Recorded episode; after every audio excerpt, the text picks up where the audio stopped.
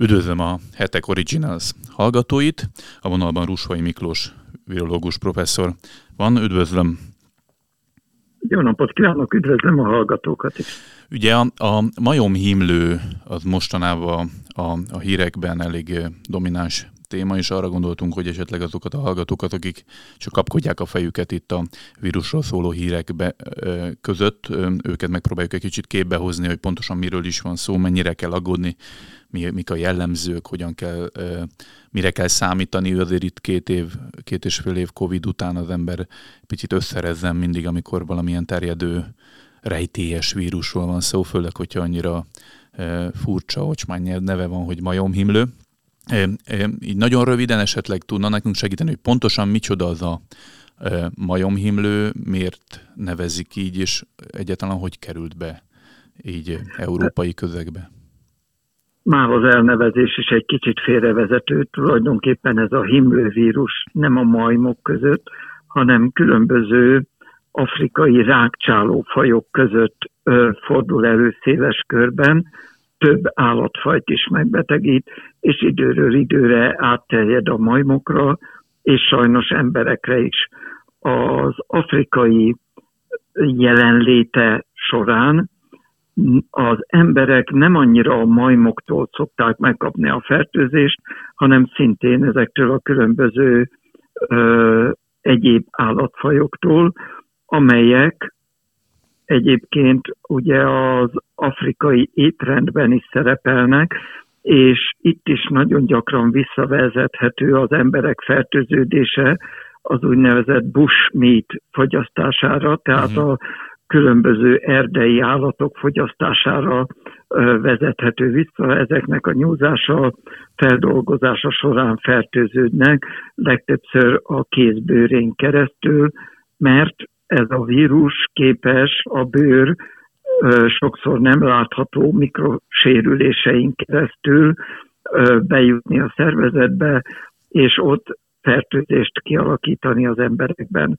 Uh-huh. A ö, probléma az, hogy a fertőzés után viszonylag hosszú idővel, akár két-három hét elteltével jelentkeznek csak a jellegzetes tünetek, addig meglehetősen jellegtelen tünetek vannak, hőemelkedés, fejfájás, rosszul ö, izomfájdalom, ilyen napszúrásszerű tünetei vannak tulajdonképpen a vírusfertőzésnek, uh-huh. és csak később jelentkeznek azok a bőrelváltozások, amik alapján már egyértelműen meg lehet állapítani, hogy majomhímről van szó.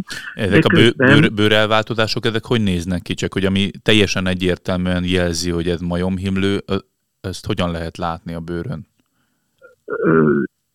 Kezdetben piros bőrelváltozások, uh-huh. apró göbök, kezdetben nem emelkednek a bőrfelszín fölé, de később igen. Uh-huh. Ezeknek az apró göböknek a közepe később elfolyósodik, és víztiszta folyadék halmozódik fel bennük, majd még később ez gennyé alakul, és felszíni, gennyes elváltozások, úgynevezett pusztulák uh-huh. alakulnak ki, ezek körösnyi, borsónyi méretűek, később felfakadnak, ö, apró vérzések keletkeznek a helyükön, majd elvarasodnak, a pörk lehullik, és himlőhelyes heg, uh-huh. ö, apró két-három milliméteres heg marad vissza a helyén. Mennyire veszélyes egy ilyen vírus? Azért a bárányhimlő höz valamennyire hasonlítgatták, vagy, vagy legalábbis, mint hogyha olvastam volna ilyesmit, hogy, hogy van egy hasonlóság a két fertőzés között, viszont mintha azt olvastam volna, hogy a bárányhimlő valamivel talán halálosabb tud lenni, ez így van? Ö, inkább fordítva, uh-huh. tehát az afrikai ö, megfigyelések ugye eddig ott volt azért a legtöbb eset, illetve hát ott endémiás, otthonos a vírus, az európai esetek azok valóban meglehetősen jó indulatúak, legalábbis az eddigiek. Ne felejtsük el, csak nagyjából száz esetet figyeltek meg eddig, biztosan ennyit diagnosztizáltak, tehát nem kell nagyobb megijedni tőle, tehát nem arról van szó, hogy futótűszerűen terjed, mint a Covid. Uh-huh. Ezt meglehetősen nehéz megkapni, de minden esetre Afrikában bizonyos törzseknek, mert ennek a vírusnak is vannak különböző változatai, bizonyos törzsek olyan 1-2 százalékos halandóságot idéznek elő, a durvább, tehát nagyobb korokozó képességű törzsek pedig olyan 10-12 százalékosak. Uh-huh. Olvastam egy, egy olyan cikket, amiben azt írták, hogy 1970-ben talán akkor regisztráltak az első emberi fertőzöttséget Kongóban, ott azért eléggé komoly halálozási rátát is mutattak, majd 40 éven keresztül nem nagyon regisztráltak emberi fertőzést, egészen 2017-ig, amikor egy nigériai embernél mutatták ezt ki, és ott, ott kezdődött el egyfajta fertőzés, ha jól tudom, 450 esetet mutattak ki. Mi lehet az oka egy ilyen vírusnál, hogy 40 éven keresztül lappang, nem terjed át embere, aztán egyszer csak 40 éve múlva ismét megjelenik ugyanaz a vírus, ami 40 évig elvileg, hogy mondjam, szunnyat, vagy nem tudtunk róla. Mi az oka ennek? Sajnos ez az állítás nem felel meg a valóságnak. Uh-huh. Szívesen átküldök szakcikkeket, uh-huh. tehát folyamatosan kimutatták a vírust emberekből is az elmúlt 70 évben, 1958-ban, uh-huh. tehát 65 évvel ezelőtt fedezték föl, Igen. és évről évre voltak esetek elsősorban a kongói köztársaságban, a közép-afrikai köztársaságban, és utána valóban a későbbiekben Nigériában, Kamerunban, tehát Nyugat-Afrikában és Közép-Afrikában évről évre kimutatták azért a jelenlétét emberekből is, és sajnos azt kell mondanom, hogy évtizedről évtizedre nagyobb számú fertőzöttet diagnosztizáltak Afrikában, tehát a 70-es években még kevesebbet, aztán többet, és végül a 2011 és 2019 között már 20 ezer eset volt uh-huh. Afrika szerte ezekben az országokban, és az elmúlt két évben pedig még több, tehát több ezer eset volt már évente. De akkor, akkor mondhatjuk uh, azt, hogy en... A parancsol, bocsánat hogy ez amiatt van, mert 1969-ben, ö, bocsánat, 1979-ben a fekete hímlő vakcinázást megszüntették, Európában, Magyarországon is, és Afrikában is a 80-as évek elején a fekete himlő elleni vakcinázás után kezdtek szaporodni a majomhimlős esetek, mert a fekete himlő elleni vakcina véd a majomhimlő ellen is, de miután az a betegség megszűnt létezni, ezért nem tartották indokoltnak a vakcinázás fenntartását, és ennek tudható be, hogy a háttérből előbújt a majomhimlő, ami addig tulajdonképpen valóban nem betegített meg embereket, de csak azért, mert addig a fekete himlő elleni vakcinázás miatt az emberek védettek voltak. Uh-huh. Ugye azt említette, hogy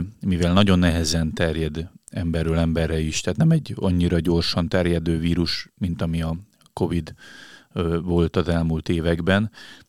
Mondhatjuk azt, hogy ettől még reális a veszély, és nagyon oda kell figyelni rá. Ugye említette itt, hogy az általam olvasott cikkel ellentétben a, azért Afrikában évről évre egyre komolyabb számokat mutatnak föl, esetszámokat tekintve.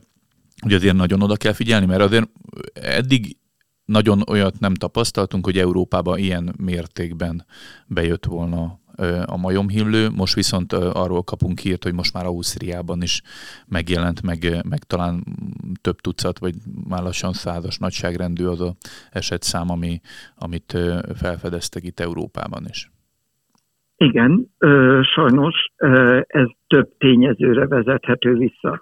Az egyik az, hogy ahogy mondtam, dúsul a vírus Afrikában, tehát a fekete vakcinázás megszüntetése óta egyre több eset van, tehát nagyobb az esélye annak, hogyha valaki Afrikába megy, vagy Afrikából érkezik Európába, akkor esetleg fertőzött, hiszen azt nem mondtam az elején, hogy a lapangási idő, tehát a nem jellegzetes, a bőrtünetek megjelenése előtt is a fertőzött ember már képes továbbadni a fertőzést, tehát akár két-három hétig általános vagy enyhe tünetekkel ö, nyugodtan utazgatik, utazgat az illető, de azért a fertőzést át tudja adni. Uh-huh. Tehát az, hogy most ez Európában is, tegyük hozzá Amerikában is szinte egyszerre megjelent, ez arra vezethető vissza, hogy Afrikában feldúsult, uh-huh. és most a Covid korlátozások megszüntetése után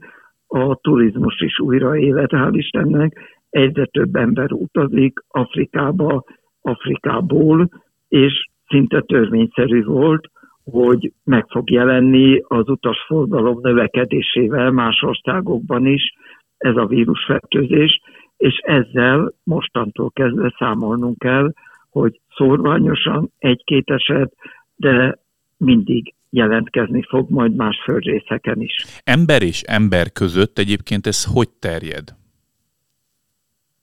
Az eddigi ö, esetek túlnyomó többsége szexuális kontaktus útján terjed, uh-huh. mondjuk, hogy a száz esetből nagyjából a fele, de egyéb, tehát családon belüli viszonylatban szoros együttélés során ugyancsak terjedhet a vírus, tehát mondjuk például gyerekfürdetés során, vagy ö, családi együttlét, ö, baráti ölelés, puszi szintén átviheti a fertőzést, tehát szoros testi kontaktus esetén terjedhet a fertőzés, közös étkezések, és így tovább, ilyesmi közös törölköző átviheti a fertőzést. Mindenképp érdek, érdemes megemlítenünk, és erre azért rá szeretnék kérdezni, mert az egyik leginkább felmerülő érdekesség ennek a vírusnak, hogy például a CDC, az Amerikai Egészségügyi Hatóság ki is adott egy figyelmeztetést a, a homoszexuális és biszexuális közösségnek a tagjainak, hogy nagyon figyeljenek oda a ö, szexuális kapcsolataik során, hogy, hogy mivel ennek ilyen magas a, a száma, hogy ilyen úton tud ez terjedni, ezért, ezért ezt nagyon elővigyázatosan válasszanak maguknak partnert, vagy védekezzenek, illetve a, talán tegnap, vagy tegnap előtt a WHO fertőző betegségekkel foglalkozó egyik szakértője, David Heyman említette azt meg a, az AP-nek, a, a amerikai hírügynökségnek nyilatkozva, hogy hogy keresték ugye a gócpontokat Európába, hogy hol terjedhetett el igazán ez a, a vírus, és megállapították, hogy Spanyolországban, a Kanári-szigetek környékén, illetve egy belga ilyen partikon, szintén szexuális Igen. úton ez berobbant. Közben a német hatóságnak is volt egy nyilatkozat, ő azt mondta, hogy Berlinben is volt olyan. Hát nem mondják, hogy szexparti, de lényegében e-, erre utalnak, hogy, hogy Igen. csoportos vagy, vagy, vagy olyan partik, ahol több ember együtt volt, és főként homoszexuális férfiak között. Ez pusztán a véletlen műve, hogy hogy egy ilyen jellegű szexuális együttlétből ö, lett a, a, a csoportos vagy, vagy nagyobb fertőzés szám, vagy ez bármilyen ö, szexuális kapcsolódás ö, lehetett volna, hogyha mondjuk más ö, orientációjú partinról van szó?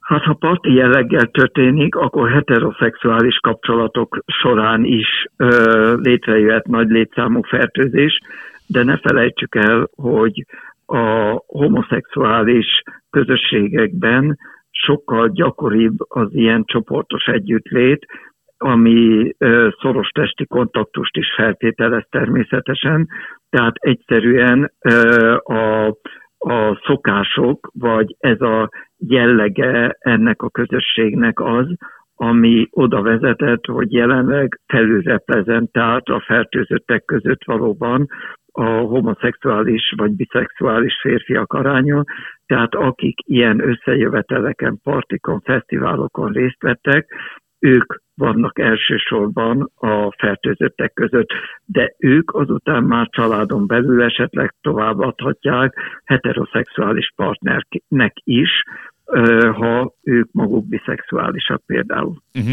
Hasonlítható bármennyire ez a fertőzés az AIDS-nek a kezdeti kialakulásához? Abszolút. És miben? Igen, abszolút.